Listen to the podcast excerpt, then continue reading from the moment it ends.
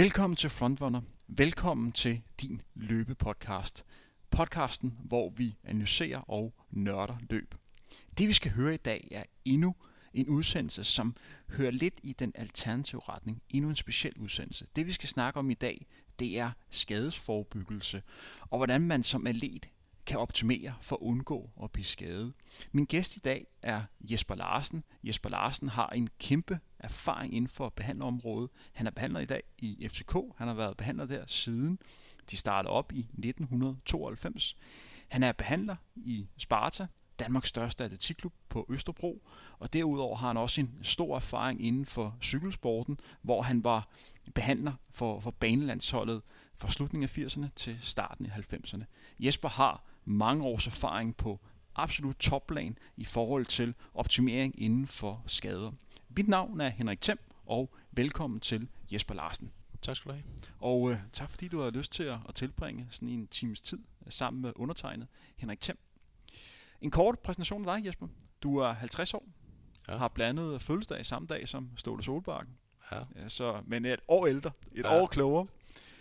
Du er som sagt, øh, sagt behandler for, inden for fodbold og inden for, for løb øh, lige nu. Og så er du selv hyppig øh, motionist løber. Ja. Det kan vi godt kalde dig, kan man ikke? Jo, det kan vi godt. Det kan vi godt. lad, os, øh, lad os gå i gang med, øh, med dagens spørgsmål. Du har jo ferie nu her øh, for, for FCK.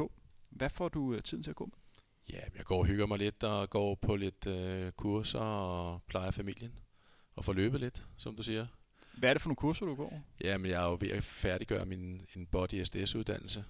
Og så har der været lidt ekstra i forbindelse med lidt, lidt træning og lidt forskelligt. Så, så går jeg og hygger mig lidt med det. Får læst lidt bøger omkring forskellige ting. Så, så det er hyggeligt. Det er ikke dejligt at have det ferie? Jo, det er meget rart. Få slippe lidt væk fra stressen, selvom man ikke føler, det er et stress til daglig. Men sådan, når man kommer væk fra det, kan man godt mærke, at man er på, meget på i, i de der job. Hvornår starter I op igen? Det gør vi den mandag den 19. Og hvordan ser sådan en opstart ud? Jamen, den ser jo op. Starten ser ud, vi starter mandag den 19. med lidt lidt træning, og så kører vi den uge ud. Og så har vi tre dage ugen efter, inden vi rejser på træningslejr til Østrig, hvor vi er i 10 dage, tror jeg og så kører det bare derfra. Og hvor meget er du inde over det? Jamen, der er der hver dag. Der er du der hver dag? Ja. Hvordan ser en typisk hverdag ud for, for Jesper Larsen? Jamen, øh, jobmæssigt ser den ud, at jeg møder ved en halv ni, ni tiden. Og så kommer spillere, de møder ind fra, vi træner 10.30, så møder de ind fra klokken 9 af. Og så er der behandling fra, fra 9 til, til 10.30, de går ud. Og så er der jo formentlig tit eller ikke tit, men der er altid nogen, der er inde, eller har spillet nogle ekstra kampe, eller reserveholdskampe, så, så træning kan godt være lidt differentieret for nogen. Så er der altid nogen ind til behandling, og så er der så behandling efter træning også. Så jeg er jo på anlæg en, en 6 timer om dagen ved at skyde på. Hvordan er det i forhold til øh, behandling? Er det sådan, at fodboldspillere bare skal, kan, kan jump ind, eller skal man skrive sig på en eller anden sådan berømt liste, så, så du har tid til lige at, at behandle dem? Hvordan ser det ud? Jamen, jeg, de kan jo godt jump ind, og det, og det gør de også, men, men om, om morgenen der er det der er sådan meget sådan schemalagt for at gøre folk klar til træning. Øh, der er nogen, der har deres faste morgentider, og, og der og fra klokken 10 af, der er der ikke så meget behandling, der er det mere optæbning og sådan nogle ting. Øh, og det står jeg primært for. Så, så, så, så der er sådan faste rammer der, og så har man så nogle faste eftertræning, som regel, som man laver aftaler med. Øh, du har brug for det, og du har brug for det, og, og nogen kommer og siger, kan du ikke lige, og så får man altid passe ind. Altså, så det, det, altså, vi er jo ikke i tidsnød på noget tidspunkt. Vi har altid den tid, vi skal bruge. Uh, det er mere nogle gange spillerne, der ikke har tid til det, men altså, sådan er det jo. Og udover det, så er du også uh, behandler uh, i Sparta, uh, ja. Danmarks største, og vi kan vel også kalde det bedste atletikklub. Hvor meget er du der? Ja, der er en, en dag om ugen, og så har jeg lidt ad hoc en gang imellem. Uh, det, var, det var sådan lidt, jeg vil sige, nu, nu havde jeg været mange år i FCK jo, og, og, og så, så blev jeg kontaktet af Henrik Poulsen for nogle år siden, hvor der var nogen, hvor der var en behandler, der var syg. Og Henrik Poulsen som er elitechef i Sparta. Ja, ja. Øh, og så, så spurgte han, om jeg kunne hjælpe dem nogle uger, og det gjorde jeg så. Og så blev det åbenbart en succes, og så er jeg bare fortsat. Øh, på et tidspunkt var det, var det måske to-tre gange om ugen, men nu har jeg sådan selv sagt en gang om ugen nu her. Det, det er rigeligt. Øh, ellers så arbejder man sig selv ihjel jo. Hvad, hvad skal der til, for at du er en succes i FCK? Øh, hvad, hvad bliver du målt og vejet på? Oh, det er svært at sige. Altså, du kan jo blive målt på mange, om, på mange parametre. Altså, øh, nu har jeg været vant til at være en del af hverdagen der og fulgt FCKs udvikling kender kulturen, og har man mange, altså, man har jo mange funktioner. I, som behandler har man jo mange funktioner i det daglige, hvor man har en tæt kontakt til mange spillere. Man ved, hvad der foregår i, i spillertruppen, og man ved, hvad de forskellige de tænker og siger og gør. Og, og så nogle gange, så kan man sige, at det her det er lige nødt til at gå videre med, og sige, prøv lige at høre her, der foregår det og det.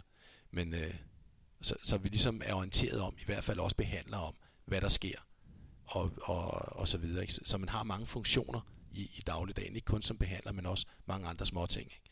Vi er jo ligesom, man kan sige, vi er en familie på en eller anden måde, i hvert fald mig og Anders Storskov, øh, Per Vind Ståle og, og nogle af dem, der har været der rigtig mange år. Vi er en familie på en eller anden måde. Ikke? Jesper, du har været del af FCK siden 92. Vi kommer ind på det lidt senere. Det er jo sådan, at behandler, at øh, når man ligger på, på briksen og får behandling, så mange gange så slapper man lidt af, og så får man en lyst til at, at dele en masse ting øh, med behandleren. Du må vide en masse. Er du i virkeligheden den, som der ved allermest om, hvad der foregår inde i FCK? Ja, det, det tror jeg. På nogle, på nogle områder er Ja, det er jeg. Øh, og og, og den, den rolle skal man jo også være bevidst om. Altså, jeg kunne aldrig drømme om at gå ud og fortælle nogle historier til folk udenfor, som, øh, som ikke rager nogen andre. Men jeg kunne godt sætte brand i gaden, hvis jeg ville. Altså, men, men det har jeg ikke behov for, fordi altså, altså, hvis man skal være i sådan et miljø i over så mange år og så lang en periode, så er du også nødt til at, at finde din vej og sige, om det her det deltager jeg i, og det her det deltager jeg ikke i. Altså jeg kunne aldrig drømme om at deltage i øh, spillernes afslutningsfester eller noget som helst. Det har, ikke, det har ingen interesse i. Så, så, så, så tror jeg, man mister også lidt troværdigheden på en eller anden måde. Du nævnte, at øh, du er i gang med at, at færdiguddanne dig inden for, for Body SDS. Og det er et område, vi havde jo en udsendelse med William Fist øh, i, i fredags, hvor han også nævnte, at det er noget, som, som han bruger en del og, og har, øh, hvad kan man sige, ser en, en stor stjerne i. Mm. Udover at han øh, selvfølgelig er rigtig, rigtig glad øh, for dig som, øh, som behandler. Hvor vigtigt er det øh, for dig hele tiden at være, være opdateret, hele tiden at være med på, hvad der sker? Ja, det, det er bare en, en naturlig del af mig at holde mig opdateret og finde nye ting. Øh, det har jeg gjort i hele min behandlerkarriere, øh, synes jeg. Øh, så har det været akupunktur, så har det været homøopati, zoneterapi og mange andre ting. Altså, at man hele tiden finder ud af, hvad er det, der, hvad er det, der flytter folk. Og, og, og den her behandlingsform flytter også folk. Og, og, jeg, og jeg, jeg tror også, det der med at være behandler, det er ikke kun noget med at have x antal diplomer hængende. Det er også noget med de hænder, der mærker, og, og, og den person, man er. For jeg tror, nogen, altså lige det der med at behandle sportsfolk, det er noget, man skal have i sig. Det er ikke noget, man kan lære, tror jeg. Har du altid haft det i dig? Ja. Hvornår blev du klar over, at du skulle være behandlet? Og det gjorde jeg faktisk allerede tilbage i 84, tror jeg, da jeg har været, hvad har været der, 17. Og, øh, og hvad skete der der? Jamen, en, en kort historie er, at min, øh, en af min fars rigtig gode venner, øh, som også var, min far var fodboldtræner for mange år siden, og de to, de holdt nogle trænerkurser sammen, og så videre. Og så udviklede han sig til at være, eller tog han en zonterapeutuddannelse i slutningen af 70'erne, starten af 80'erne. Og påkaldende behandler Ove Bonnesen hed han, havde behandlet, øh, eller havde trænet Preben Elkær som ungdomsspiller, og slog sig lidt op på, øh, på 80'er-landsholdet faktisk, som behandler for dem ved siden af det setup, der var dengang. Og så kan jeg huske, øh, han, mine forældre havde hotel i Norge i mange år, og der holdt Ove Bonsen en sommer, fordi han var blevet populær i Norge. Så holdt han en, øh, en, en, sådan en behandlingslejr, hvor folk de kunne komme. Og der kom faktisk også en masse norske løbere, blandt andet Grete Weitz, og en der Roy Andersson, som, øh, som også var, jeg tror han kvalificerede sig til VM et par gange på 10 km, løb lige op med Henrik Jørgensen, tror jeg, mange gange. Øh, og så, så dengang, så, så fandt jeg ud af, at det her, det kunne flytte et eller andet. Og så tænkte jeg, en eller anden dag, så skal jeg tage det her. Og det var så faktisk min første uddannelse, jeg tog i, i 91.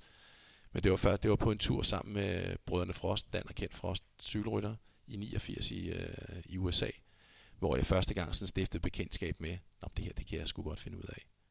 Og så, det var så der, hvor du blev behandler inden for, for cykelsporten. Ja. Øh, du startede op der i, i 89? Ja, 89-90. Ja, øh, hvad var din præcis arbejdsopgave der? Jamen, som, som har den daværende øh, landstræner Kim Rebsam, han sagde, din fornemmeste opgave, det er bare underhold. altså, når, når, og, og jeg var, jeg, altså jeg, jeg, var, jeg havde taget nogle, nogle, nogle få massagekurser, så, og jeg vidste jo ikke noget. Lige pludselig så stod jeg med nogle af verdens bedste cykelrytter. Så tænkte jeg, Nå, okay, det skal jeg nok finde ud af. Og det var faktisk på opfordring fra Dan Frost, som jo var olympisk mester på det tidspunkt. Så sagde vi skal have ham derind, fordi han kan sgu noget med os. Altså, og så, og så havde jeg jo, på sådan et cykelhold dengang, der var vi jo hvad var vi? Vi var en træner og mig og en mekaniker på alle ture. Og så, havde, så var der måske 6-8 rytter med på sådan en tur. Så du vidste godt, hvad du skulle få dagen til at gå med. Ikke? med så vaskede man tøj og hjælp med det, og så ordnede man flasker, og så var man ude og lange flasker ud. Og så skulle der altså også stå for behandlingen om aftenen, når folk skulle have behandling og sådan noget. Så, så, så der var rimelig mange opgaver på det tidspunkt der. Hvad for nogle opgaver øh, i forhold til skader? Hvad er det for nogle skader, cykelrytter ofte får? Der er selvfølgelig nogle, nogle slagskader, hvor man, hvor man styrter. Ja, cykelrytter, ja, det, er mest, det er mest de der slagskader, ikke? Øh, men, men det er mere sådan slidskader. Det er ikke, det er ikke ligesom, de får ikke fiberskader og sådan noget, som, som man ser i fodbold og atletik. Jo. Hvad kendetegner en, en cykelrytter? Hvordan er man som øh, person? de er jo meget enspændere. Altså, og, og, og mange af dem, man har mødt på sin vej, er jo, er jo nogen, der bare ved, vi skal herfra og dertil. Og så, og så, så satser de alt på det.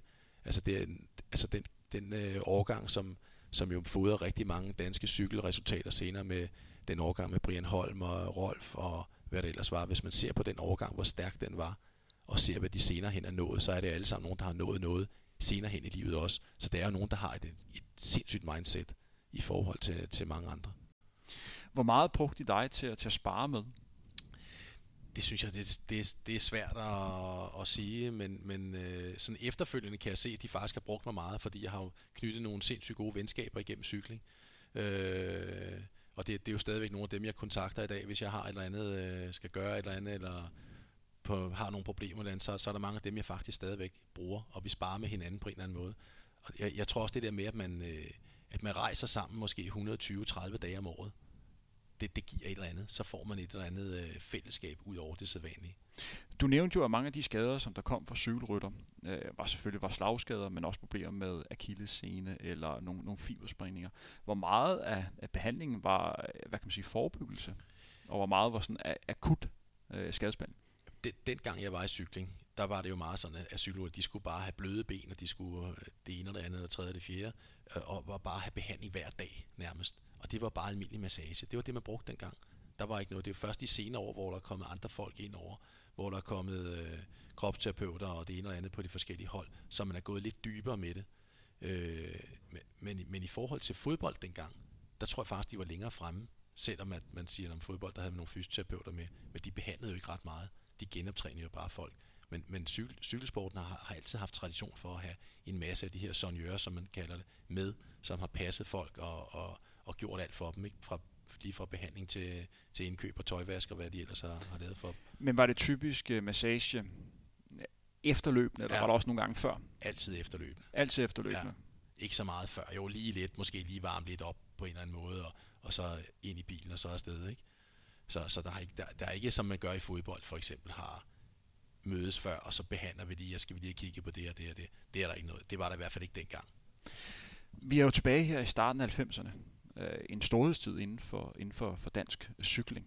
Altså, men alligevel valgte du sådan at gå i en lidt anden retning, øh, da du blev ansat af FCK i, i 92. Hvad var det, der gjorde, at øh, du begyndte i FCK?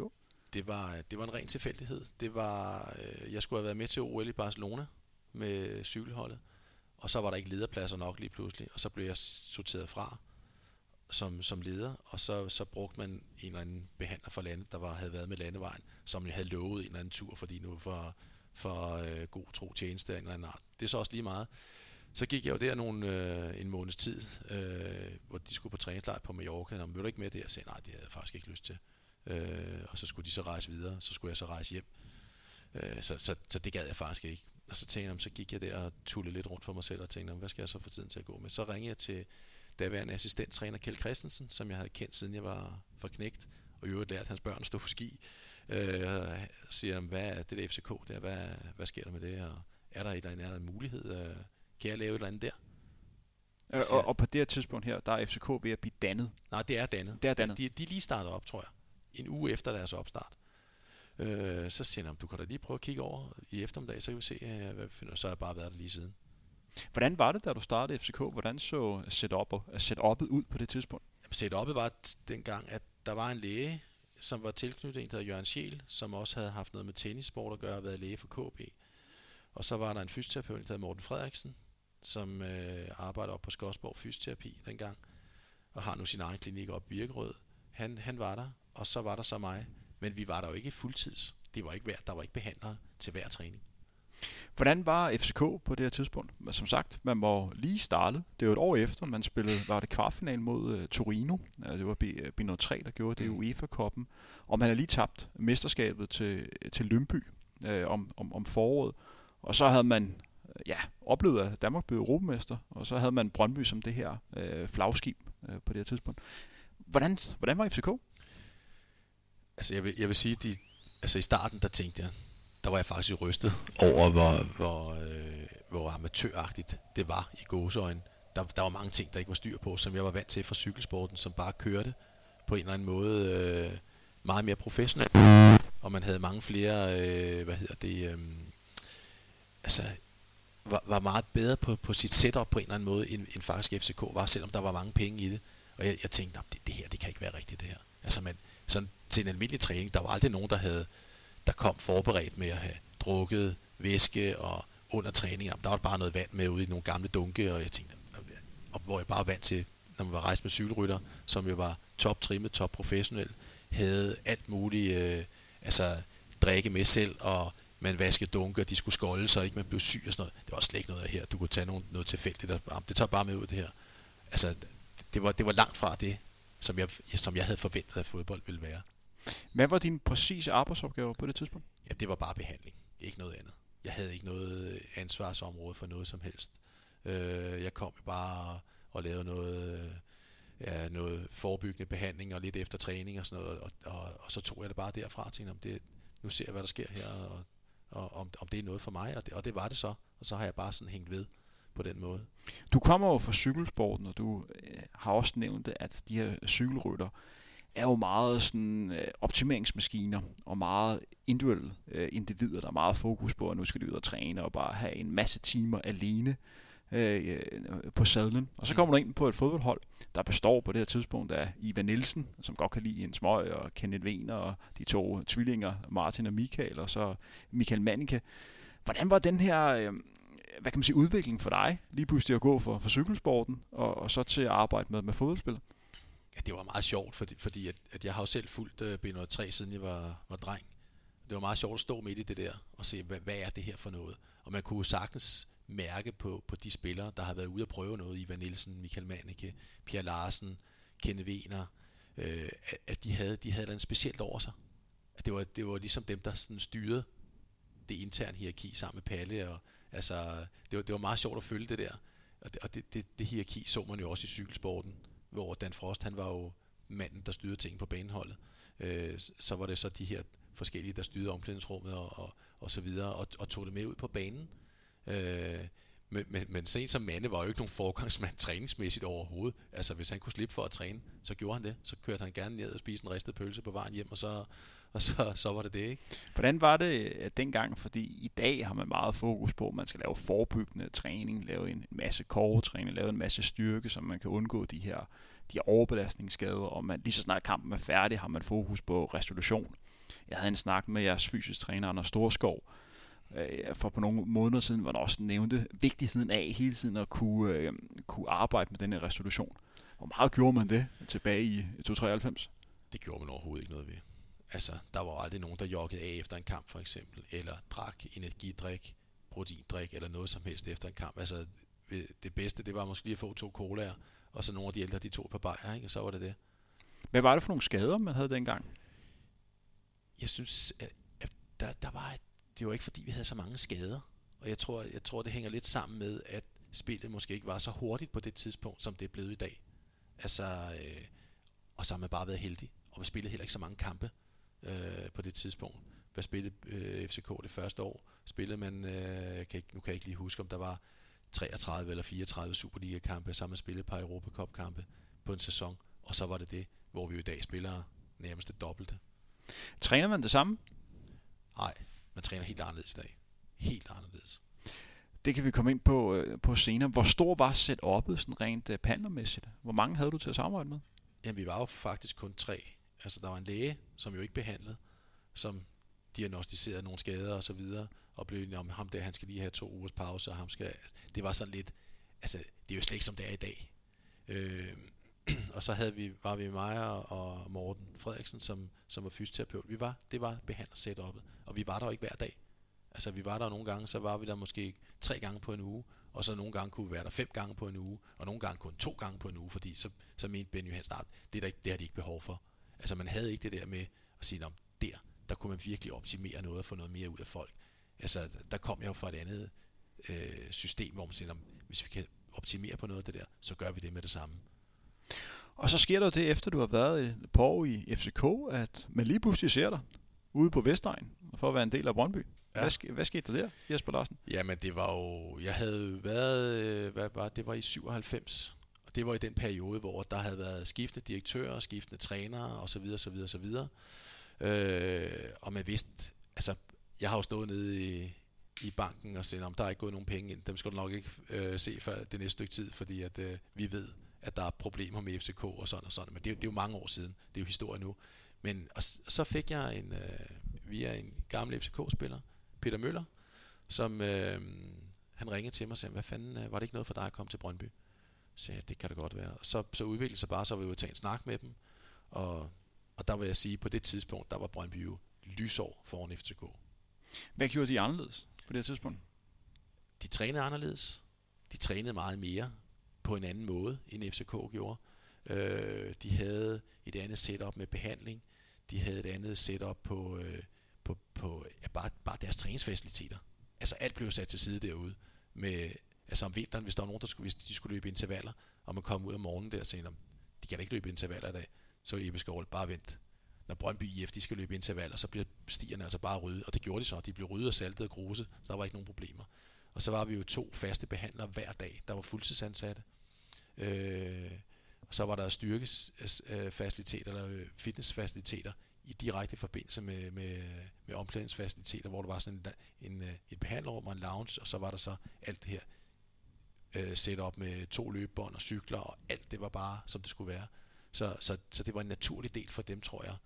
Eller var det for dem dengang, at man var i form? Altså man kunne godt se uh, Allan Ravn og John Faxe sidde og cykle mod hinanden efter at have trænet halvanden time fodbold. Fordi nu skulle de sætte en rekord på den her Technogym-cykel.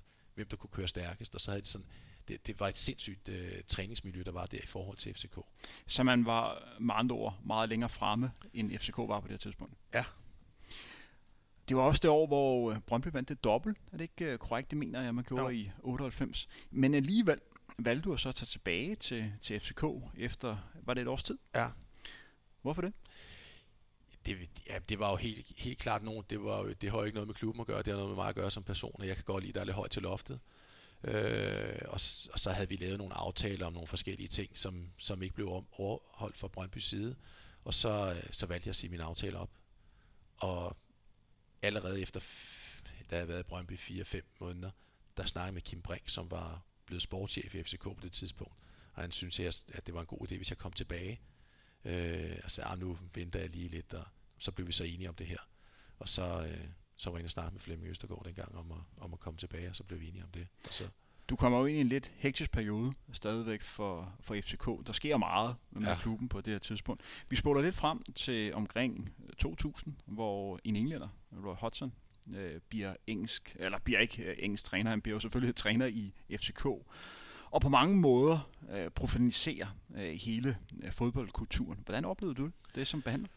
Øh, jeg ved ikke, om han, han han gjorde bare tingene anderledes. Altså han, han, han tog mere vare på den enkelte spiller. Og, og sådan, hvis, hvis, hvis I siger, at de spillere de har brug for hvile, behandling eller en, så, så er det sådan. Så jeg, jeg gider ikke have en anden spiller ud, der træner for 80% i 14 dage, og så bliver han skadet. Så vil jeg hellere have en, han er ude og træner 0% i 4-5 dage, og så er han bare klar til at træne med igen. Jeg har brug for, jeg vil gerne have de spillere, der kommer ud og træner. De skal også kunne være til rådighed i weekenden. Og jeg blander mig overhovedet ikke i jeres arbejde, for det er jeg ikke specialist i. Jeg er fodboldtræner, jeg er ikke behandler eller læge eller, eller noget i den retning. Så det, det styrer jeg bare selv.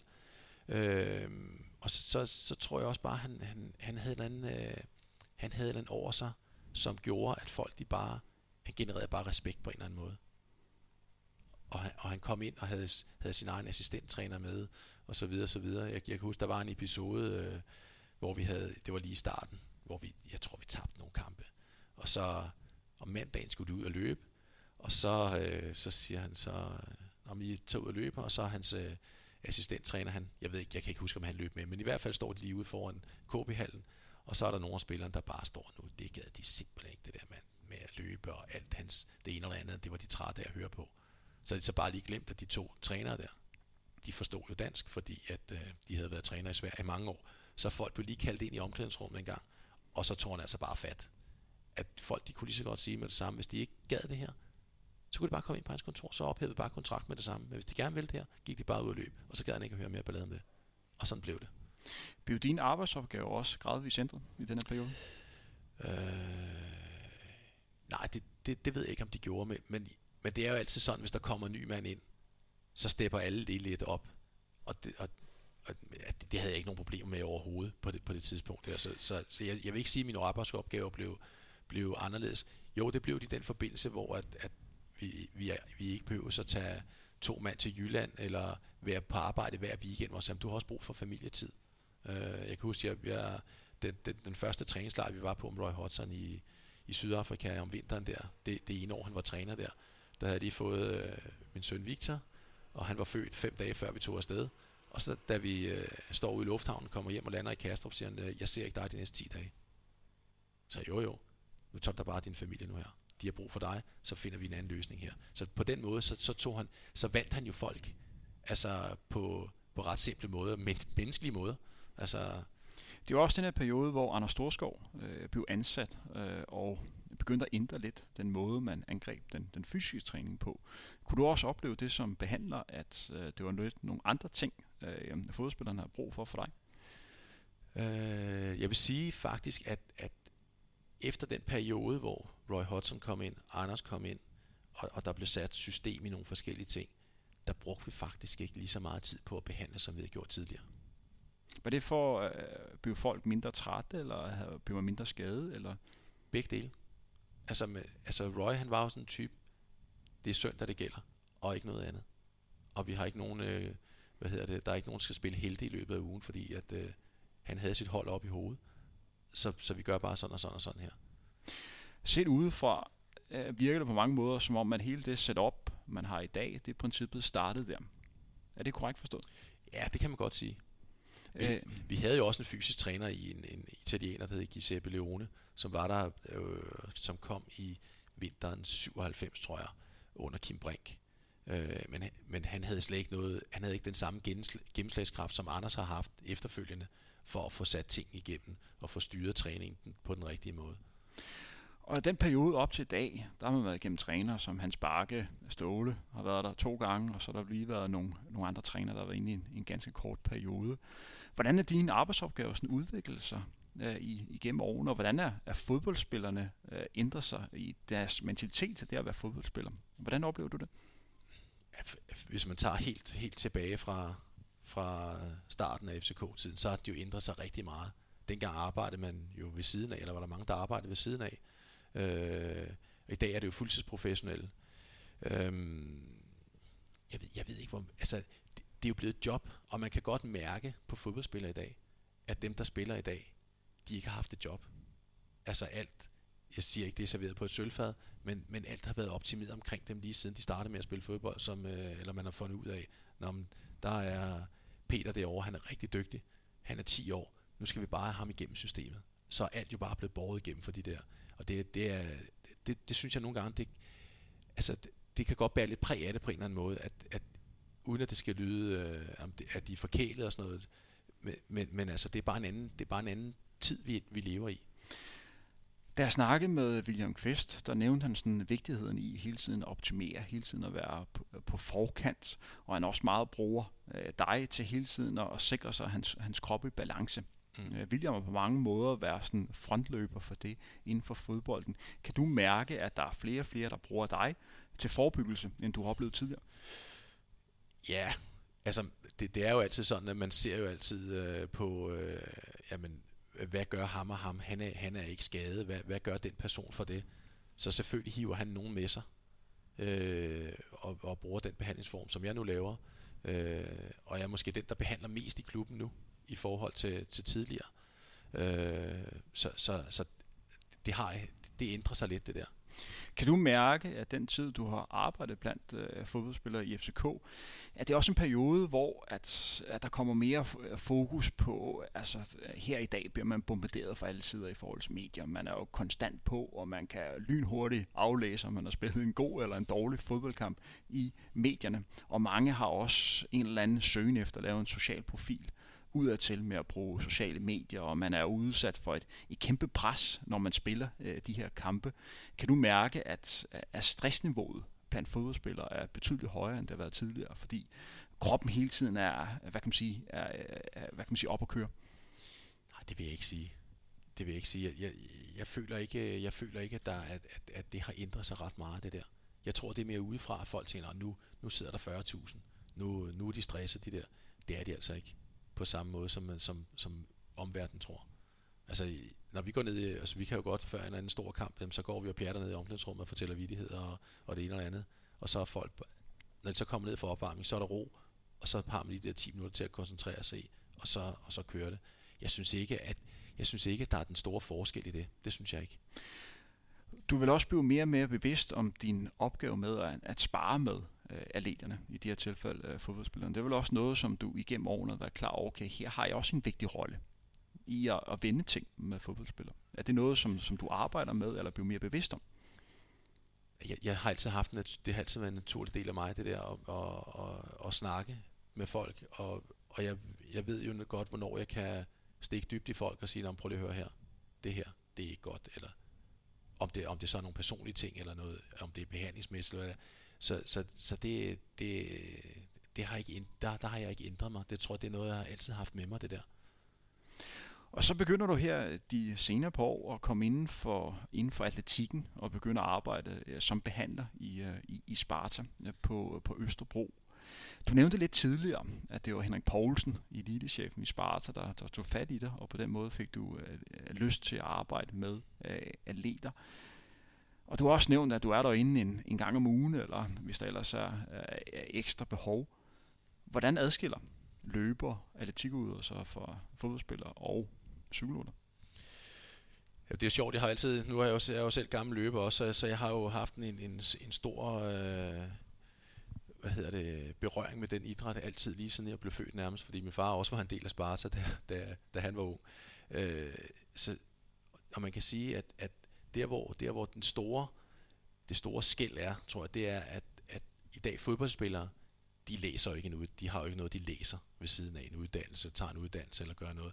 Hvor atletikfolk, de er jo meget, altså når man kommer på stadion og ser, når så læser den der, han er ved at tage en kandidat i det, og han, han er lige ved at afslutte en bachelor i det, og hun læser det. Der er mange, det er sådan lidt, det er en helt anden kultur, og nogle folk, der er meget mere kropsbevidste, end fodboldspillere er selvom fodboldspillere er begyndt at tænke lidt mere over, hvordan de skal leve med kost og så videre, så, videre, så er det stadigvæk så vil jeg sige, at atletikfolk de er meget mere kropsbevidste. Så det du siger her, det er, at atletikfolk er bedre til at sætte ord på, øh, hvor problemet er, og hvorfor øh, det er kommet? Ja, det vil jeg sige. Hvad er det, det for nogle skader, som du oplever blandt uh, atleter? Er det det samme, som du også ser inden for fodbold og for cykelsporten? Ja, det er lidt det samme. Altså, at, altså atletikfolk har jo lidt det samme som fodboldspillere. Baglov, lænd, ryg, øh, akillescener og så videre, ikke? Men, men, men jeg, jeg, jeg, synes, jeg synes generelt, at det kan også være, at det er bare dem, jeg har med at gøre, at der er faktisk, de har få skader. Og jeg tror, det er noget med det, at man, at man lærer sig selv som behandler at sætte sig ind i, at når han har brug for det her, og han har spændinger her og her, det kan udløse det og det, og så giver dem et råd med, nu skal lige være opmærksom på det her. Hvad med når du sådan øh, sparer med, øh, med atleterne? Kan du mærke, at det er det samme t- ting, som øh, atleterne har brug for lige at vende? Øh, som for eksempel fodboldspiller? Nej, det er ikke det samme. Det er ikke det samme. Altså, det er lidt mere, jeg ved, det er et forkert udtryk at sige, det er mere alvorligt i atletik, end det er i fodbold. Fodbold, det er nogle, bare nogle glade drenge. Og her, der, altså, du, du kan jo godt spille en dårlig kamp, og så stadigvæk være på holdet næste gang. Du løber ikke et dårligt løb, og så starter jeg i det næste gang. Altså, sådan er det jo bare. Altså, hvor, man, hvor at, at i atletik, der bliver man bare målt lige på stedet. Altså, som mig og Anders Storskov, vi snakker om på et tidspunkt, da jeg løb maraton, øh, hvor han siger, jamen, hvor folk de giver, kan du ikke løbe hurtigere, kan du ikke, hvorfor kan du ikke det, og grine lidt af, så gik du ned der og sådan noget. Hvor han siger, jamen, her, du, du er jo i, i princippet er du i gås en nøgen over for befolkningen. Folk kan følge med i, hvor du er hele tiden. Øh, det, kan, det gør du ikke på samme måde i en fodboldkamp.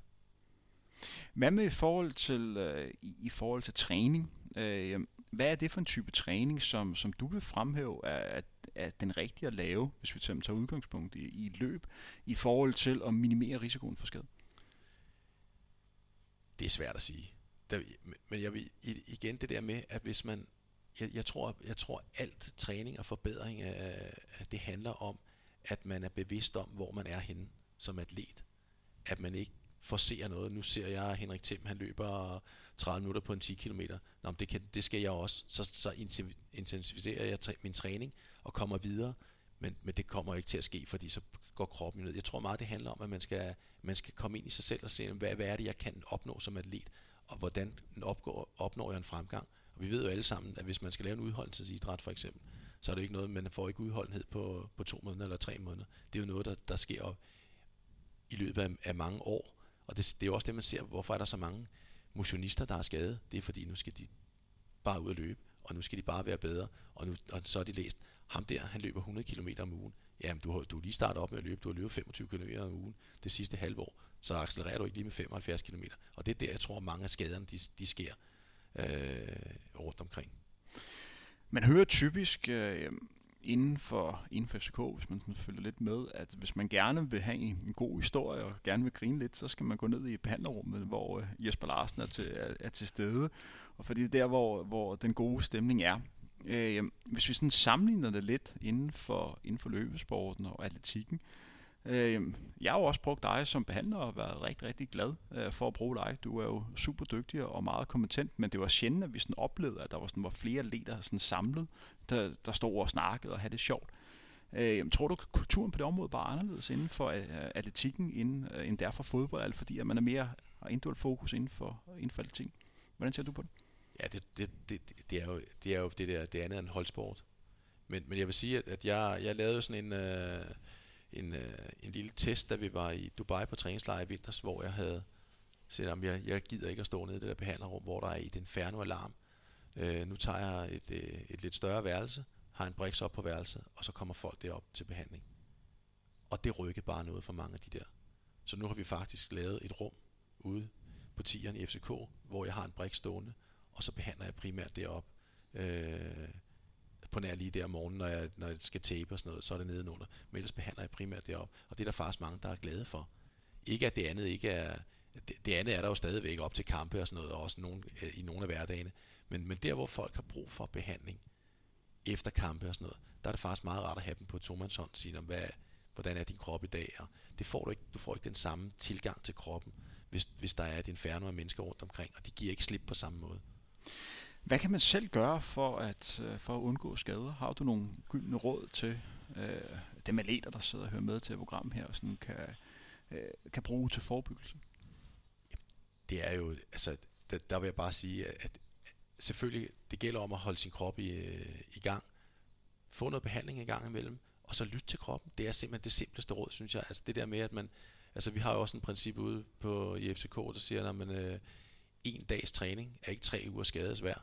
Så, så hvis man har et eller andet, så spring den dag over. Fordi det kommer mange gange godt igen i forhold til at gå ud og, og lave et eller andet, som er lidt ude på overdrevet, og så, og så blive skadet. Helt konkret, øh, hvis der er en atlet, øh, som måske har lidt problemer med baglåden, og står der og skal til at, at gennemføre et træningspas, hvems ansvar er det at, sådan, at sige fra? Er det atleten, er det behandleren, eller er det træneren? Jamen ude hos os, der har vi jo sådan, altså først så kommer den enkelte spiller jo til os, og så øh, har vi jo David, som er, er ligesom vores chef, kan man sige. Siger han, prøv at han har sådan og sådan og sådan, hvad siger du? Og så konfererer vi de, og så laver vi nogle test på de, på de, på, på de pågældende muskler, og siger, okay, er det go eller no go? Og så, så er det så ham, der går til Ståle og siger, eller til Anders, og siger, prøv at ham her, han træner ikke i dag. Og det skal jo så, altså, det er jo ikke noget, der sker 5 minutter før træning, det ved man jo en time før træning. Så, så altså, men atleten er jo også selv med hos os, eller spillerne er jo også selv med hos os til at træffe den beslutning. Hvor meget af det her handler om, om rutine? Øh, som sagt, øh, da vi snakkede med William, øh, der kom det også frem, at han inden for de sidste år i princippet ikke har misset et eneste træningspas, og i princippet kunne have spillet samtlige kampe. Øh, hvor meget handler det her om rutine, eller at I gør tingene rigtigt i FCK? Jeg tror, det er begge dele. Det er begge dele. Altså, altså med, vi, har jo, vi har jo kørt nogle øh, behandlingsseancer med William, eller ikke beha- eller vi, eller jeg har, jeg har lavet noget sidste år, det var på træningslejr, så, så bliver vi enige om, at nu skal vi prøve det her øh, Body SDS også lige, lige direkte efter, han har spillet. Og det gør vi efter nogle træningskamp. Og så siger han bare, at det her det fungerer godt for mig. Så faktisk efter hver kamp, når jeg er med til kampe, så får han lige et kvarter 20 minutters behandling, og så er hans krop klar til at modtage mere behandling dagen efter. Så er han faktisk hurtigere klar efter. Så hvis vi kigger lidt på, på atletikken, er der nogle ting, som atletikken kan lære af, af den måde, man for eksempel gør det i FCK i forhold til hele det her behandlersetup? Ja. Kan du komme med nogle eksempler? Ja, der, der, hvis jeg skulle, hvis jeg var, øh, hvis jeg var sportschef i, øh, i eksempelvis Sparta, som jo har midler, så vil jeg nok, så vil jeg have en behandler fuldtidsansat, som var der hver dag, som, hvor man kunne booke tider ind, og, og man kan sige, i Sparta, der er, hvad er der 40 topatleter, eller i hvert fald, der, der er de bedste i Danmark. Øh, dem vil man kunne videreudvikle, ved at ting blev taget i opløbet. Øh, det, det tror jeg helt klart, man vil kunne, der vil man kunne optimere meget, og man vil kunne lære meget. Også bare det der med, at når vi har jo, vi har jo Nutramino som sponsor i FCK, som stiller alt drikke og hvad vi skal have til rådighed. Så det er der både før og efter træning. Det kunne man også godt gøre i, i Spars. Det, jeg tror ikke, det vil være det store problem at få en sponsor til at, til at, til at tilvejebringe de ting der, hvis det var det, man ville. Øh, så, altså, der, der er mange ting, man kan lære, og så skal vi selvfølgelig også huske på, at pengene er ikke de samme i atletik, som de er i fodbold. Det er jeg godt klar over. Men nogle af de få ting, de vil kunne gøre, at, at man vil kunne rykke nogle atleter på nogle parametre, i hvert fald i nogle perioder, hvor de uh, træner meget, og, og så videre, at der var en behandler til at tage sig af folk. Så du føler simpelthen ikke, at øh, man som behandler inden for atletikken er tæt nok på atleterne? Nej, det er du ikke. Og hvad vil det helt konkret betyde, hvis man var tættere på? Vil det gøre, at atleterne bliver bedre? Ja, så tror jeg, så vil du også, ja, det vil, det vil det gøre, fordi så vil du også have en sparring med den enkelte træner om, om ham og ham og ham, han skal sådan og sådan og sådan. Jeg tror personligt, at vi oplever inden for de næste par år, inden for atletikken, at man begynder at have øh, professionelle løbehold, som man for eksempel ser i, i cykelsporten, hvor man har en, en sponsor og en sportsdirektør, det må være en løbsdirektør i, i det her tilfælde, og så har du en masse løber, som er underlagt øh, de samme sponsorer, og i princippet har et, et løbskalender, som man lidt kender for, for cykelsporten. Det vil sige, at man i princippet godt kan stille op i løb, og ikke for at vinde, men for at hjælpe en anden til at vinde løbet. Mm der, der, øh, deriblandt har man også, hvad kan man sige, en fælles måde at angribe tingene på. Det vil sige, man træner, øh, man træner efter den samme filosofi, og har de, de samme forpligtelser over for, for sponsorer. Tror du, at det kan være med til at løfte dansk løb endnu mere, hvis man indførte det? set fra behandlersynspunktet. Fordi man vil have mulighed for at komme endnu tættere på atleten, men samtidig vil også få en masse atleter, der skulle begynde at træne på den samme måde. Ja, det tror jeg godt, det kunne. Det tror jeg godt, det kunne. At det kunne flytte noget.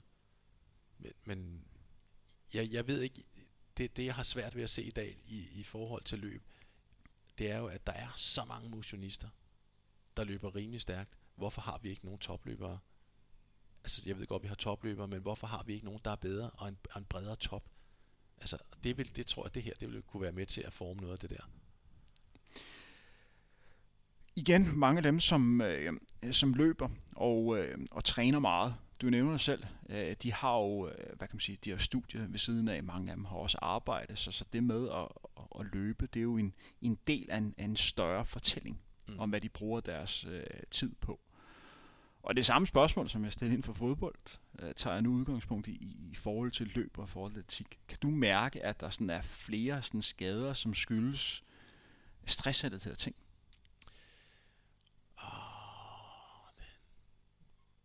Ja, både ja og nej. Altså, jeg, at, altså atleter er jo, er jo bundet op på nogle forskellige øh, datoer kontra fodboldspillere. Altså, du skal have løbet den tid inden det, for ellers så kan du ikke kvalificere dig til det der, og så videre. Der, der tror jeg, de er mere stresset på en eller anden måde.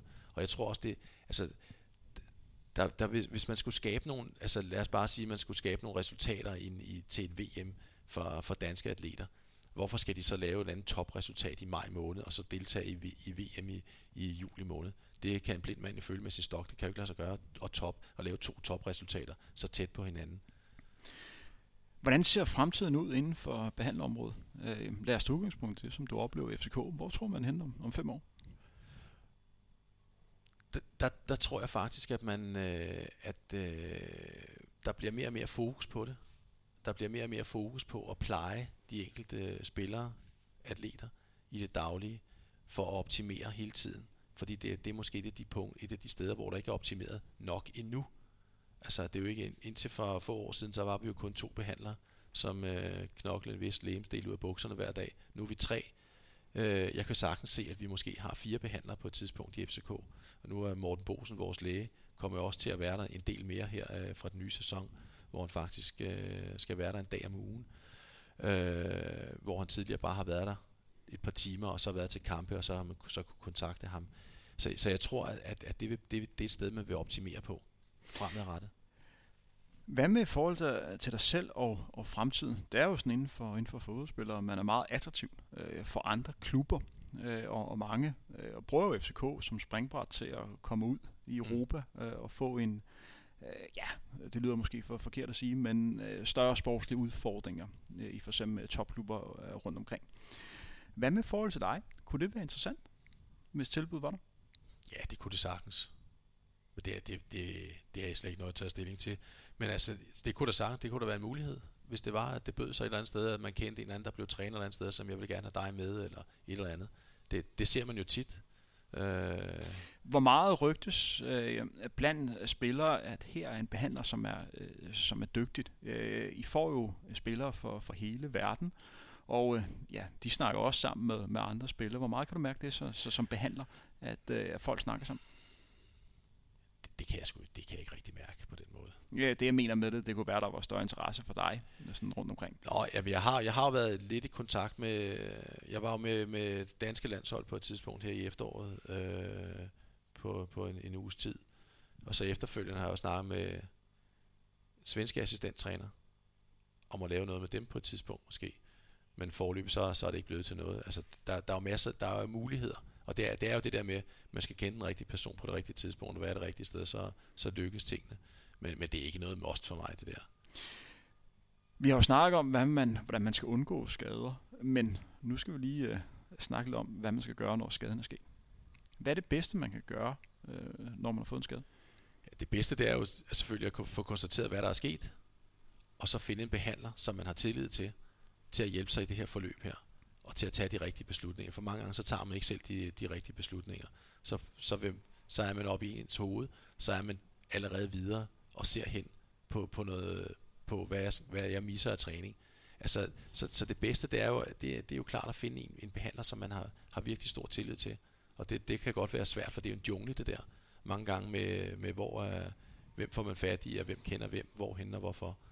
Så, så så, så det, handler om, det handler om at få stillet den rigtige diagnose, og så, og så arbejde ud derfra. Hvor meget er du med over at, at spare atletet øh, i forhold til, hvad de skal lave af, af træning, for eksempel i sådan en, en skadesperiode? Man kan jo holde formen lige ved at lave alternativ træning. Det er ikke så meget indover. Det er jeg ikke. Og så er det jo en af de sidste spørgsmål, øh, som øh, vi skal have i denne udsendelse.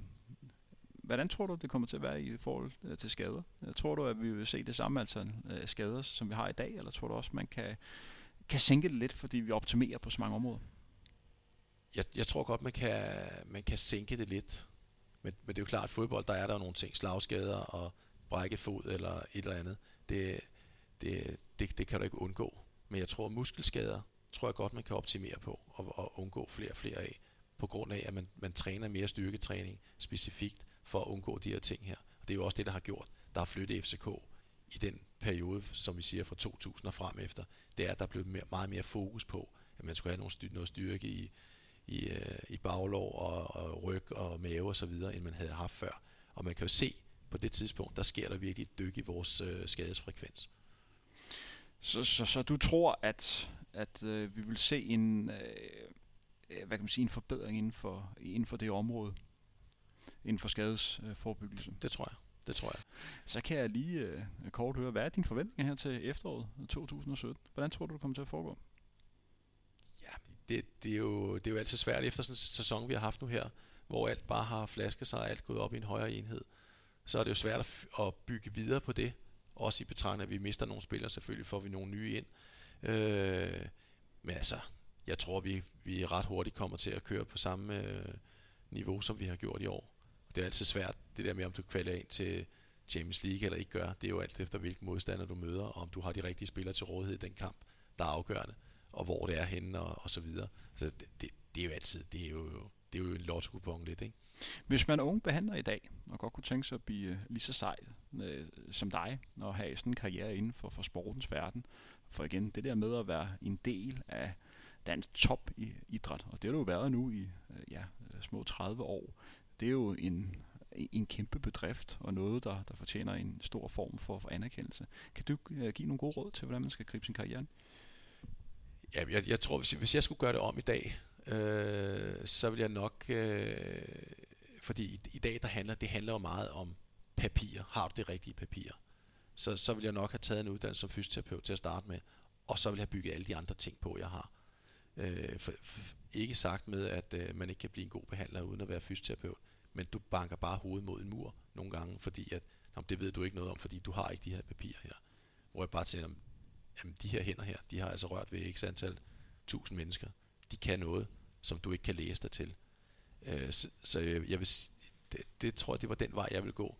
Og så vil jeg sige, at, at nogle af de der forskellige kropsterapeutuddannelser, der findes i dag, Body SDS, Menovision, øh, der, der kan man godt lære noget derfra øh, uden at sige, at det er de vise sten. Men i hvert fald har, har det, har, det har åbent, været en øjenåbner for mig for nogle ting, hvordan man også kan rest, lettere restituere kroppen og få gang i nogle, nogle processer i kroppen, som jeg ikke har kendt til før. Øh, så så ja, ja, den, den vej vil jeg nok gå i dag, hvis det var mig. Og så det aller, aller sidste spørgsmål. Hvis der er nogen, der, der sidder og lytter med i det program her, og, og tænker, jeg kunne godt tænke mig at få Jesper Larsen som behandler. Har man mulighed for det? Ja, det har man. Så man kan bare gå ind og, gå ind og søge på det på nettet, og så finder der information. jeg, jeg, har ikke nogen, jeg har ikke nogen hjemmeside. Sådan er det, når man er en, øh, en, en dygtig behandler, så har man ikke behov for den her, øh, hvad kan man sige, sociale marketing. Men Tak fordi du har lyst til at møde frem, Jesper Larsen. Tak til dagens tekniker, øh, Claus Jacquet. Som sagt, det her var dagens udsendelse inden for, for Frontrunner. Hvis I kunne lide, øh, hvad I hørte, så gå ind og find os på SoundCloud, eller find os på, på iTunes. Husk at abonnere. Og husk, hvis du synes, det her det er en rigtig godt foretagende, så øh, lav rigtig gerne en, en god anmeldelse øh, af programmet. Ha' det godt derude, og rigtig god træning. Mit navn er Henrik Thiem, og jeg vil gerne sige tak for nu. Vi lyttes ved. Hej hej.